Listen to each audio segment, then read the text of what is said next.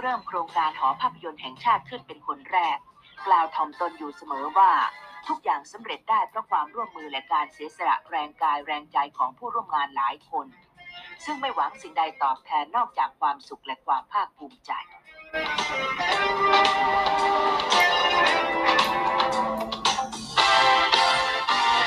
จุดเริ่มต้นก่อนจะกลายมาเป็นนักต่อสู้เพื่ออนุรักษ์ภาพยนตร์ไทยไว้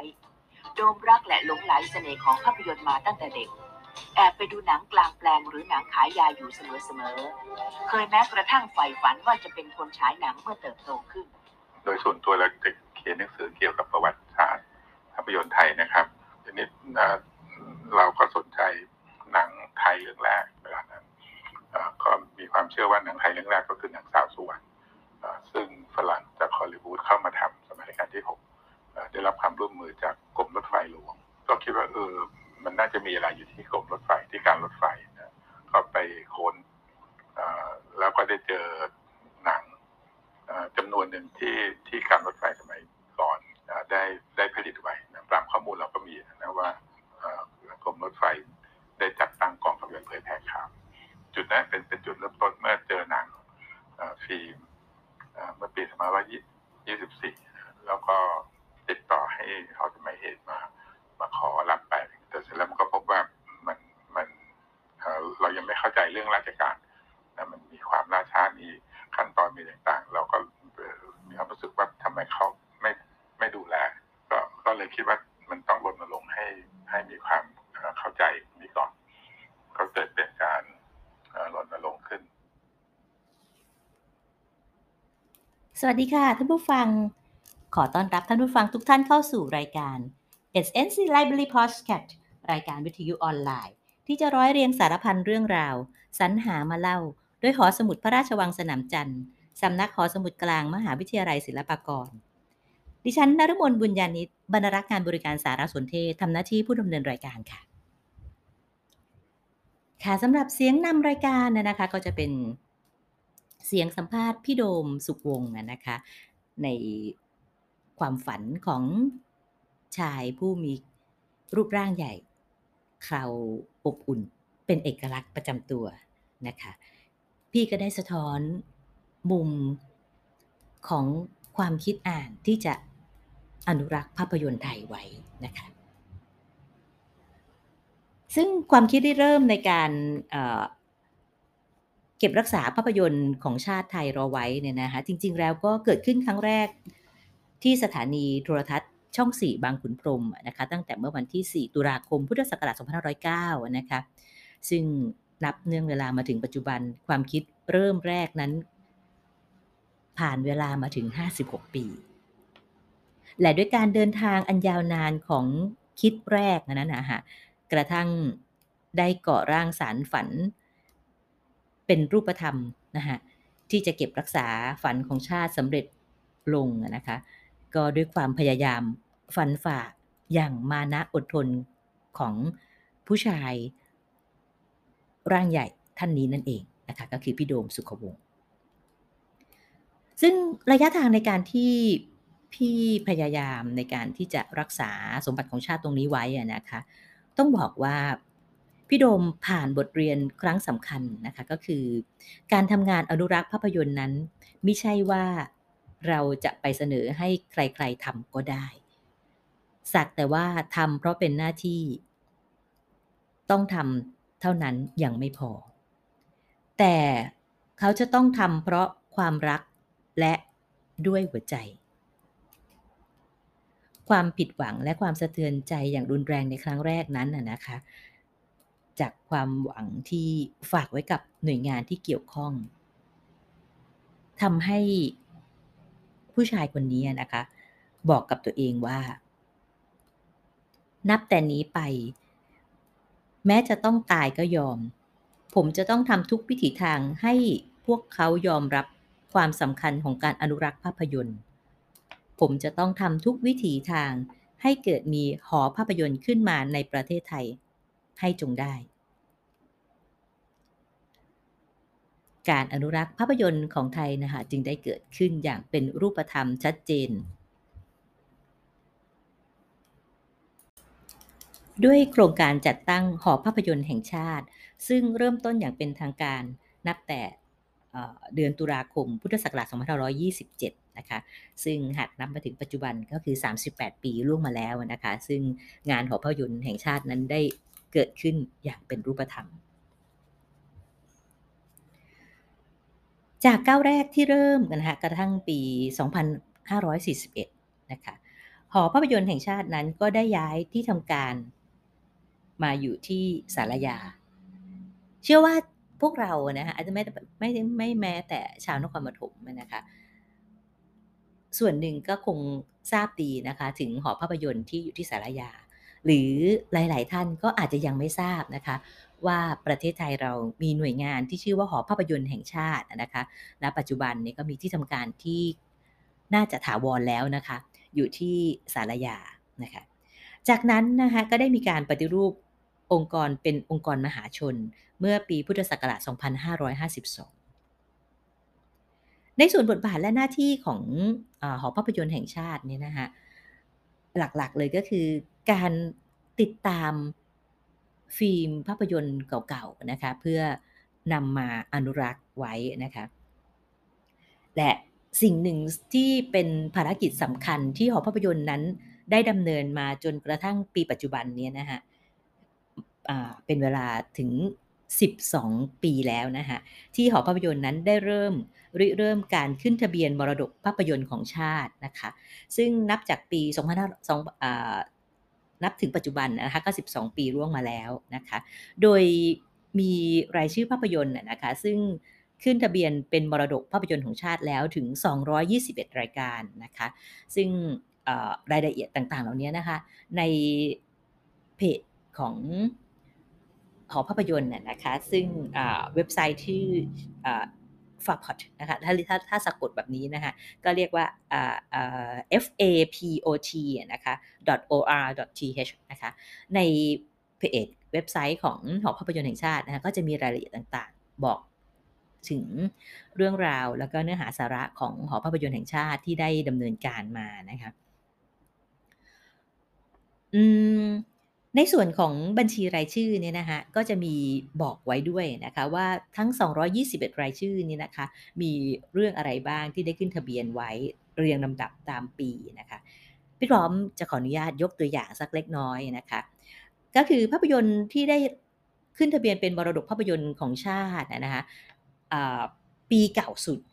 ก็คือปี 2440 นะคะ ก็เป็นเรื่องของพระเจ้ากรุงสยามเสด็จถึงกรุงเบิร์นนะคะ และก็ยังมีอีกเรื่องหนึ่งนะคะที่ได้ขึ้นทะเบียนไว้ก็คือรัชกาลที่ 5 เสด็จประพาสกรุงสต็อกโฮล์ม อันนี้ก็คือในส่วนของภาพยนตร์ที่ได้พบเจอแล้วพี่โดมเห็นว่ามันสำคัญและมีคุณค่ายิ่งนะคะ ที่เราจะอนุรักษ์มันไว้นะคะ อันนี้ก็จะเป็นส่วนที่เจออยู่ที่กรมรถไฟนะคะ ก็เป็นเหตุการณ์ในครั้งที่รัชกาลที่ 5 ท่านเสด็จประพาสยุโรป นะคะ ต้องบอกว่าการที่รัชกาลที่ 5 เสด็จประพาสยุโรปในครั้งนั้นน่ะนะคะ เป็นเหตุการณ์สำคัญมาก ๆ ของประเทศไทยเรานะคะ ประเทศสยามสยามประเทศที่มีสถานะเพียงจุดเล็ก ๆ บนแผนที่โลกนะคะ องค์พระมหากษัตริย์ของเราคือรัชกาลที่ 5 ท่านเสด็จเยือนยุโรปซึ่งเป็นมหาอำนาจในขณะขณะนั้นนะคะ ท่านได้ไปเข้าพบควีนวิกตอเรียนะคะแล้วก็มหาอำนาจอย่างรัสเซียนะคะซึ่งทำให้ประเทศเล็กๆ อย่างสยามณวันนั้นนะคะเป็นที่รู้จักของมหาอำนาจอย่างชัดเจน นะคะต้องบอกว่าเหตุการณ์ที่ครั้งรัชกาลที่ 5 ท่านเสด็จเยือนยุโรปในครั้งนั้นนะนะคะมีหลากเรื่องราวที่เกิดขึ้น แล้วเป็นอนุสรณ์เป็นต้องบอกว่าเป็นประวัติศาสตร์ช่วงตอนสำคัญของประเทศไทยเรานะคะในหน้าหนังสือพิมพ์ของยุโรปในครั้งคราวนั้นนะคะก็มีการตีพิมพ์การเสด็จเยือนของพระองค์ท่านนะนะคะแม้กระทั่งส่วนอื่นๆนะคะอย่างเช่นมีการแต่งเพลงมาร์ชต้อนรับ คิงของเราซึ่งเยือนยุโรปต่างๆ เหล่านี้นะก็จะเห็นได้ว่าต่างชาติแม้กระทั่งมหาอำนาจยุโรปในครั้งนั้นน่ะนะคะก็ให้ความสำคัญและให้เกียรติในการที่พระองค์ท่านเสด็จเยือนยุโรปนะคะอันเนี้ยพี่ปมก็เลยได้ฟิล์มตรงนี้ขึ้นมานะคะก็เลยมีความรู้สึกว่ามันต้องมันเป็นเรื่องราวสำคัญนะคะของประเทศที่เราควรจะช่วยกันอนุรักษ์ไว้นะคะนอกจากรายชื่อของภาพยนตร์ที่ขึ้นทะเบียนมรดก ในปี 2440 แล้วนะคะ ก็ยังมีรายชื่อภาพยนตร์ที่ไล่เรียงไปนะคะ พี่พร้อมขออนุญาตยกมาเพียงบางส่วนนะคะ อย่างเช่นในปี 2472 นะคะ ก็มีการถ่ายภาพยนตร์เสียงในฟิล์มครั้งแรกขึ้นในสยามประเทศของเรานะคะ หรือพี่ในปี 2474 นะคะ ก็มีภาพยนตร์ที่เก็บพระราชพิธีโลชิงช้านะคะ หลายๆ คนอาจจะเคยผ่านไปเห็นเสาชิงช้าหน้าวัดสุทัศน์นะคะ หรือบริเวณใกล้เคียงกันที่ก็จะมีบทพราหมณ์ด้วยตรงนั้นนะคะอาจจะเอ๊ะไอ้นี่มันคือเสาอะไรนะคะแล้วแล้วเขาทำอะไรกันยังไงเหรอนะคะเอออาจจะเคยได้ยินมาว่าเอาเอาไว้โลชิงช้าอะไรประมาณนี้ แล้วใครเป็นคนโลโลยังไงนะคะตรงส่วนนี้ภาพยนตร์หอภาพยนตร์แห่งชาติ ก็มีฟิล์มอนุรักษ์ไว้ให้พวกเราได้อ่า ติดตามดูได้นะคะหรือในปี 2485 นะคะ ซึ่งต้องบอกว่าตรงครั้งนั้นนะคะอาจจะเป็นครั้งแรก ๆ ที่มีน้ำท่วมใหญ่กรุงเทพนะคะ ก็มีภาพยนตร์ที่เก็บไว้ด้วยนะคะ หรืออย่างในปี 2494 ก็มีภาพยนตร์ที่เกี่ยวข้องกับชาวศิลปากรของเรา ก็คือภาพยนตร์ของอาจารย์ศิลป์พิรศรีนะคะ นอกจากนั้นนะคะ ในส่วนของภาพยนตร์ที่ขึ้นทะเบียนเป็นมรดกหอภาพยนตร์แห่งชาติ ไม่ได้มีเพียงเฉพาะ ภาพยนตร์ที่เป็นประวัติศาสตร์ หรือเป็นในแนวสารคดีนะคะ อย่างเช่นเรื่องอในปี 2497 นะคะ ชื่อเรื่องก็น่าสนใจนะคะ เป็นชื่อเรื่องว่ากระเทยเป็นเหตุ ซึ่งพี่พร้อมเองก็ไม่ยังไม่ทราบเนื้อหานะคะ ว่าเกี่ยวด้วยเรื่องอะไรแต่ดูชื่อเรื่องแล้วก็น่าสนใจดีนะก็จะเป็นอีกแนวหนึ่งซึ่งต่างจากแนวประวัติศาสตร์ที่ได้กล่าวมาข้างต้นนะนะคะ หรือในปี 2499 นะคะ ก็จะมีภาพยนตร์ของพระบาทสมเด็จพระเจ้าอยู่หัวนะคะเสด็จออกผนวดก็ เป็นพระเจ้าอยู่หัวซึ่งล่วงและล่วงไปแล้วคือรัชกาลที่ 9 นั่นเองนะคะหรือในปี 2507 นะคะก็จะมีอีกรูปแบบหนึ่งของการอนุรักษ์ภาพยนตร์ไทยก็คือในในเป็นเพลงย่อยเพลงเย่ยขออภัยค่ะเพลงเย่ยนะคะซึ่งเป็นเพลงพื้นบ้านชนิดหนึ่งนะคะก็ได้รับขึ้นทะเบียนเป็นมรดกภาพยนตร์ของชาติด้วยในปี 2507 นะคะและนอกจากนั้นนะคะในส่วนของภาพยนตร์ซึ่งเรารู้จักกันดีหนังไทยนะคะก็ ในปี 2513 นะคะ ก็มีเรื่องมนรักลูกทุ่งนะคะ ซึ่งถูกเสนอชื่อขึ้นมาเป็นมรดกของชาตินะคะ ซึ่งต้องบอกว่ามนรักลูกทุ่งเวอร์ชัน2513 นั้นนะคะเป็นเป็นเวอร์ชันที่ค่อนข้างคลาสสิกมากนะคะ ก็เป็นอ่าดารานำแสดงพวกเราคงรู้จักกันดี ก็คือคุณมิตรชัยบัญชา และเพชรลาชวราชนะคะ ต้องบอกว่าพี่คล้าวกับทองกวาวในยุคนั้นนะคะก็เป็นที่ถูกอกถูกใจของ แฟนภาพยนตร์ไทยนะคะ แล้วก็เป็นภาพยนตร์ที่ต้องบอกว่าเป็นเป็นเป็นเป็นหนังเพลงอะนะคะ เรื่องแรกๆเหมือนกันนะคะ ตอนนั้นก็จะมีการยกทัพขบวนชาวลูกทุ่งนะคะมาร่วมแสดงด้วยร้องเพลงด้วยนะคะ อย่างเช่นคุณศรีไพรใจพระนะคะหรือคุณบุภาสายชนนะนะคะ ก็มาร่วมแสดงในครั้งนั้นด้วยนะคะ แล้วก็ได้ร้องเพลงประกอบภาพยนตร์ด้วยนะคะ หรืออย่างในปี 2516 นะคะ ข่าวคราวของคุณสรพงษ์ชาตรี ซึ่งได้ท่านได้จากเราไปเมื่อสัปดาห์ที่แล้วนะคะ ต้องบอกว่าภาพยนตร์เรื่องเขาชื่อการ ซึ่งคุณสรพงษ์ชาตรีนั้นเป็นดารานำแสดง เป็นภาพยนตร์ที่ต้องบอกว่าอาจจะเป็นยุคแรก ๆของการเปลี่ยนเปลี่ยนยุควงการหนังไทยนะคะเพราะเป็นเรื่องราวที่ค่อนข้างจะเหมือนเหมือนเหมือนเป็นเป็นการสะท้อน สังคมนะคะในเรื่องเขาชื่อการนะคะซึ่งคุณสรพงษ์นั้นรับบทเป็นหมอการนะคะซึ่งกลับไปทำงานในชนบทนะคะก็เรื่องนี้ก็น่าติดตามนะคะส่วนถัดมานะคะในปี 2531อันนี้ก็เข้ามาสู่ในยุคสมัยใกล้ๆเราขึ้นมามากขึ้นนะคะ ก็คือภาพยนตร์เรื่องบุญชูผู้น่ารักนะคะ อันนี้ก็ได้รับขึ้นทะเบียนเป็นมรดกของชาติเช่นเดียวกันนะคะ บุญชูก็มีคุณ จินตลาสุขภัทรนะคะแล้วก็โทษนะคะพระเอกชื่ออะไรนะ พี่พร้อมพี่พร้อมลืมชื่อพระเอกตายแล้วนะคะนะคะ ก็คือในส่วนของบุญชูนะคะ ซึ่งก็มีหลายภาคด้วยกันนะคะ ในภาคที่ชื่อบุญชูผู้น่ารักนะคะ ก็ได้รับการขึ้นทะเบียนเป็นมรดกภาพยนตร์ของชาติไปด้วยนะคะหรืออย่างหนังเด็กๆใสๆนะคะ ที่มีพี่แจ็คแฟนฉันนะคะซึ่งเป็นที่รู้จักกันดีในยุคปัจจุบันนะคะก็ได้รับการขึ้นทะเบียนเป็นมรดกภาพยนตร์ของชาตินะคะก็คือเป็นภาพยนตร์ในปี 2546 นะคะหรือมาใกล้ๆตัวนิดหนึ่งนะคะปี 2560 ก็มีภาพยนตร์เรื่องฉลาดเกมโกงนะคะมแมลงรักในสวนหลังบ้านนะคะก็ได้รับการขึ้นทะเบียนเป็นมรดกภาพยนตร์ไทยนะคะและ สำหรับในปีนี้นะคะ สิ่งที่พี่พร้อมอยากจะมาเชิญชวนพวกเราก็คือ ทางหอภาพยนตร์แห่งชาตินะคะ ก็ได้เปิดนะคะเปิดให้มีการเสนอรายชื่อภาพยนตร์ขึ้นทะเบียนมรดกของชาติครั้งที่ 12 ก็คือในปีปัจจุบันนี้เองนะคะ ทีนี้ในส่วนนี้นะคะก็มีการประชาสัมพันธ์บนเพจของหอภาพยนตร์แห่งชาตินะคะว่า ได้ขอเชิญชวนท่าน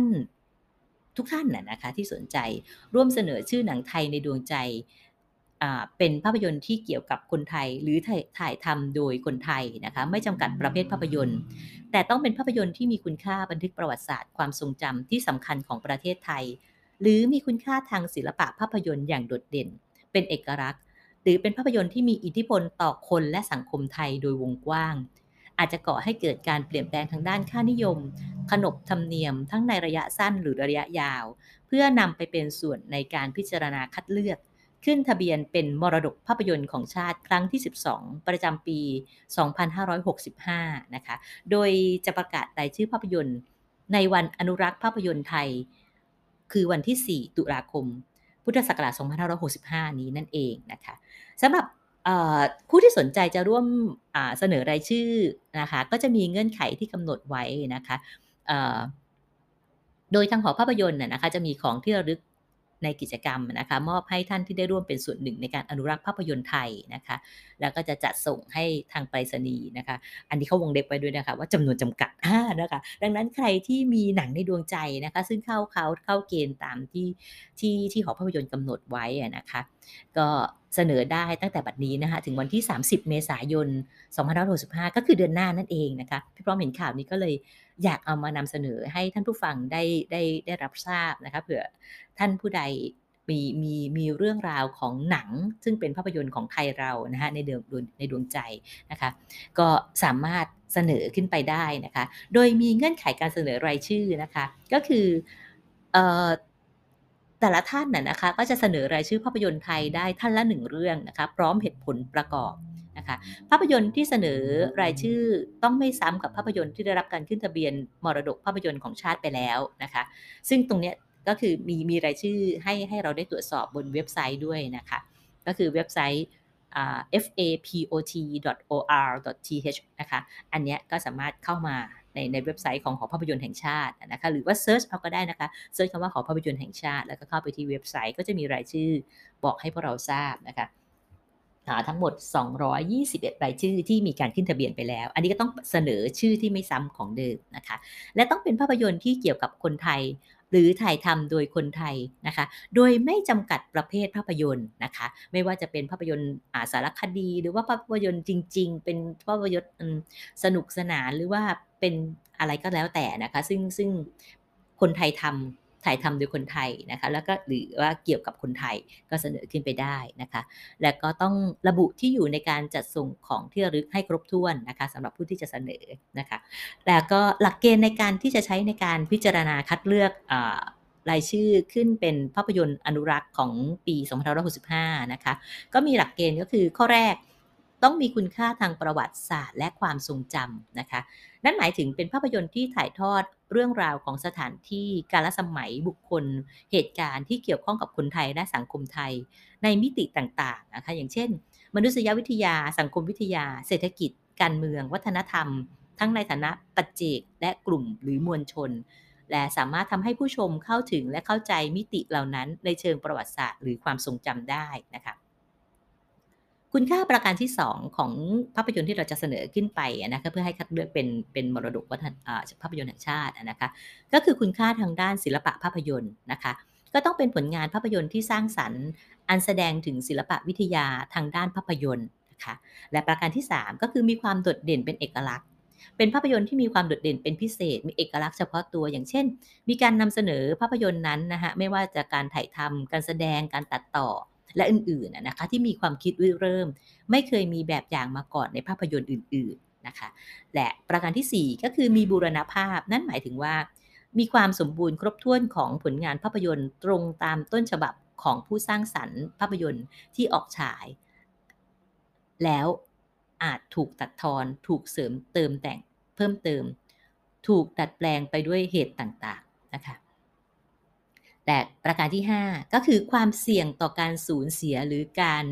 ยากแก่การหาทดแทนนะคะ นั่นคือก็เป็นภาพยนตร์ที่ยังมีฟิล์มต้นฉบับ หรือสำเนาในรูปแบบอื่นใดอยู่ แต่ตกอยู่ในความภาวะความเสี่ยงที่จะสูญเสียภาพยนตร์นั้นไป ด้วยเหตุปัจจัยต่างๆ อย่างเช่น มีต้นฉบับหรือสำเนาอยู่เพียงชุดเดียว หรือภาพยนตร์นั้นกำลังจะเสื่อมสภาพนะคะหรือสภาพการจัดเก็บไม่ปลอดภัยไม่ได้มาตรฐานนะคะ ประการสุดท้ายก็คืออิทธิพลต่อคนและสังคมนะคะภาพยนตร์ที่สามารถส่งผลกระทบโดยตรงหรือโดยอ้อมต่อปัจเจกชน หรือสังคม ไม่ว่าทางด้านพฤติกรรม ความคิดความเชื่ออารมณ์ และอื่นๆนะคะก็อาจก่อให้เกิดกระแสสมัยนิยม เกิดการเปลี่ยนแปลงค่านิยมขนบธรรมเนียม ไม่ว่าจะชั่วระยะเวลาสั้นหรืออย่างยั่งยืนนะคะแต่การเสนอชื่อรายชื่อภาพยนตร์นะคะต้องต้องไม่ซ้ำกับ รายชื่อที่ได้ขึ้นทะเบียนมรดกภาพยนตร์ของชาติไปแล้วนะคะ และตรงนี้นะคะก็จะเป็นรายชื่อทั้ง 120 กว่ารายชื่อนั้นนะคะ120อ่า221รายชื่อนะคะ ซึ่งขึ้นทะเบียนไปแล้วนะคะ อันนี้ก็ท่านใดที่สนใจนะคะก็สามารถนะคะนำเสนอรายชื่อขึ้นไปเพื่อให้คณะกรรมการพิจารณาได้นะคะ แล้วก็ทางหอภาพยนตร์แห่งชาตินั้นก็จะมีของที่ระลึกมอบให้ท่านด้วยนะคะ ค่ะ ก่อนจะจบ การนำเสนอในวันนี้นะคะพี่พร้อมก็มีเรียงความเรื่องภาพยนตร์ในฝันของฉันนะคะของเด็กหญิงละพัสรดานะคะอัมพันธ์อายุ 10 ปีนะคะ น้องส่งผลงานความเรียงนี้เข้าไปประกวดนะคะลองมาฟังดูนะคะว่า ภาพยนตร์ในฝันของเด็กน้อยคนหนึ่งเป็นอย่างไร ภาพยนตร์หรือหนังคือกระบวนการบันทึกภาพด้วยฟิล์ม แล้วนำออกฉายในลักษณะที่แสดงให้เห็นภาพเคลื่อนไหว ซึ่งอาจเป็นเรื่องราวหรือเหตุการณ์ที่เกิดขึ้นจริง หรือเป็นการแสดงให้เหมือนจริง หรืออาจเป็นการแสดงและสร้างภาพจากจินตนาการของผู้สร้างก็ได้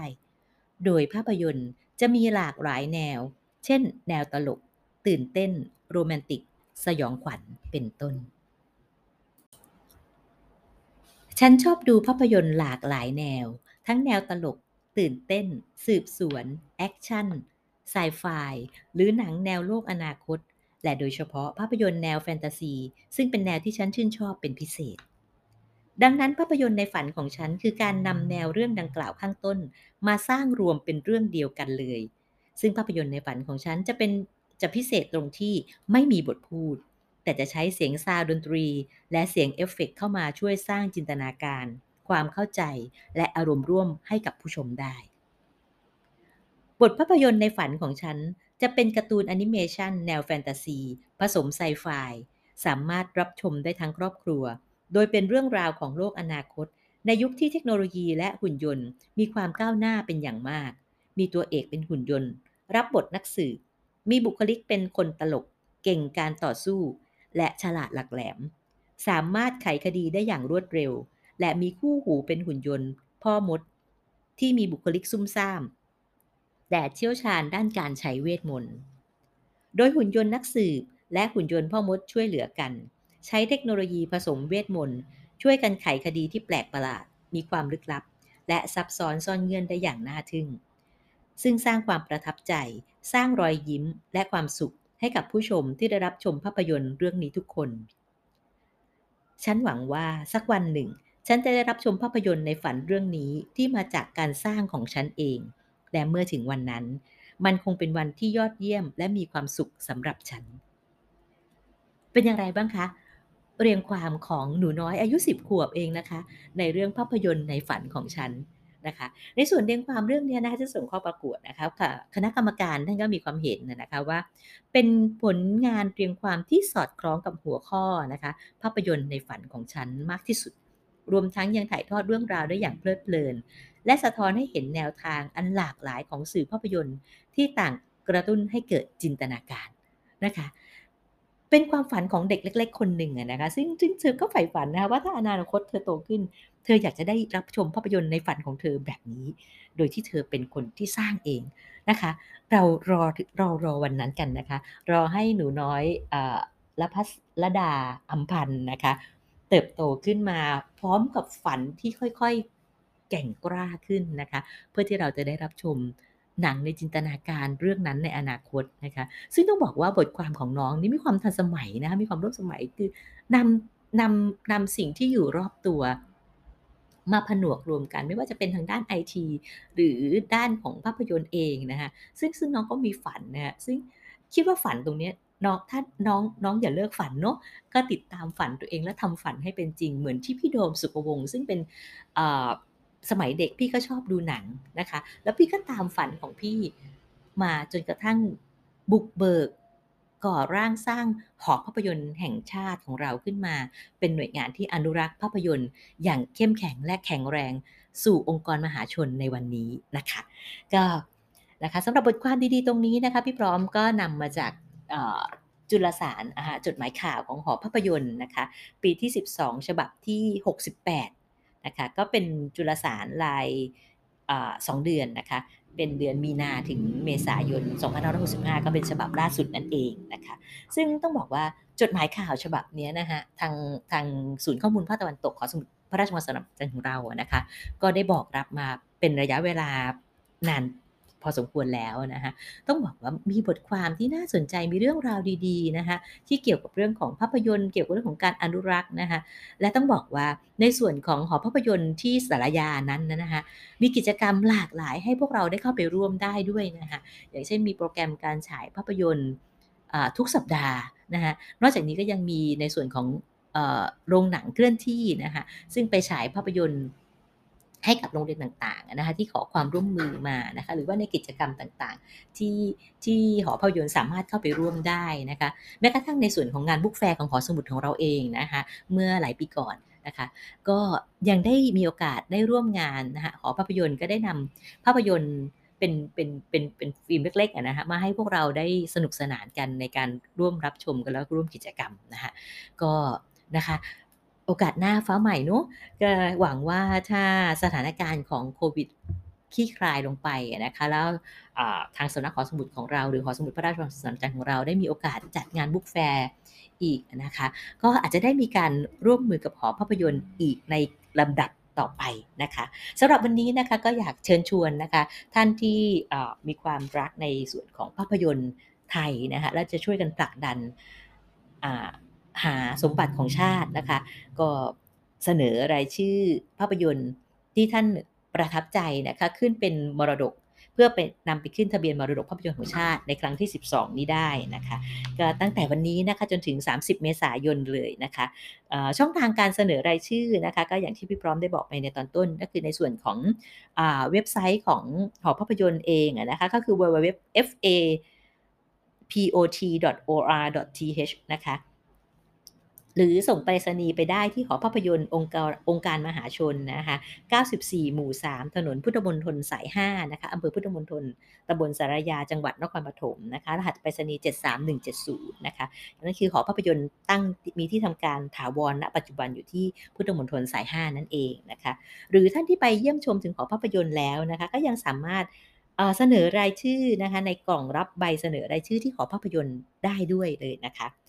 ค่ะสำหรับท่านที่สนใจจะไปเยี่ยมชมหอภาพยนตร์นะคะ อาจจะติดต่อทางเบอร์โทรศัพท์ก็ได้นะคะ หมายเลข 02 482 2013ถึง5นะคะ ก็ขออนุญาตเป็นอีกหนึ่งแรงที่สนับสนุนหน่วยงานเข้มแข็งอันหนึ่งของประเทศไทยของเรานะคะ หน่วยงานที่เข้มแข็งแล้วเกิดจากความรักความต้องบอกว่าทุ่มเทอย่างสุดชีวิตของพี่โดมนะคะ เพื่อให้ เกิดหอภาพยนตร์ตรงนี้ขึ้นนะคะ ก็ฝากเรียนเชิญค่ะ ท่านผู้สนใจท่านผู้รักภาพยนตร์ไทยทุกๆทท่านนะคะ จะไปเยี่ยมชมที่หอภาพยนตร์ หรือว่าจะเสนอรายชื่อ เพื่ออให้กรรมการพิจารณาเป็นสมบัติมรดกของชาติ ก็ทางหอภาพยนตร์ยินดีทั้งสิ้นค่ะค่ะสำหรับการจัดรายการ SNC Library Podcast ในวันนี้นะคะ พี่พร้อม ก็ต้องขออนุญาต กล่าวคำว่าสวัสดีค่ะ ก็ขอให้ทุกท่านมีความสุขนะคะใกล้ๆจะเมษาเข้ามาแล้วนะคะ ก็ข่าวดีปีนี้ก็คือทางการก็ประกาศแล้วนะคะว่าอนุญาตให้จัดงานสงกรานได้ในพื้นที่ที่ที่ขออนุญาตไปนะคะ ไม่อนุญาตให้เล่นตามท้องถนนนะคะ ก็พวกเราก็คงจะได้กลับมา เริงรื่นชุ่มฉ่ำกับสายน้ำสงกรานนะคะแต่อย่างไรก็ตามนะคะก็ยังอยู่ในช่วงของอโรคระบาดก็คือโควิด -19 นะคะ การเว้นระยะห่าง การปฏิบัติตนตามเงื่อนไขที่จะต้องมีการตรวจ ATK ก่อนเข้าพื้นที่หรืออะไรต่างๆ เหล่านี้นะคะ ก็อยากให้พวกเราตระหนักเรื่องพวกนี้ แล้วก็เข้าร่วมกิจกรรมสงกรานต์ ที่แต่ละพื้นที่อาจจะตอนนี้กำลังเตรียมการแล้วก็ได้นะคะก็เข้าร่วมกันด้วยความสุขนะคะ แล้วก็ปลอดโรคปลอดภัยทุกคนค่ะ ค่ะสำหรับวันนี้พี่พร้อมขออนุญาตกล่าวคำว่าสวัสดีค่ะ พบกันใหม่ในสัปดาห์หน้านะคะ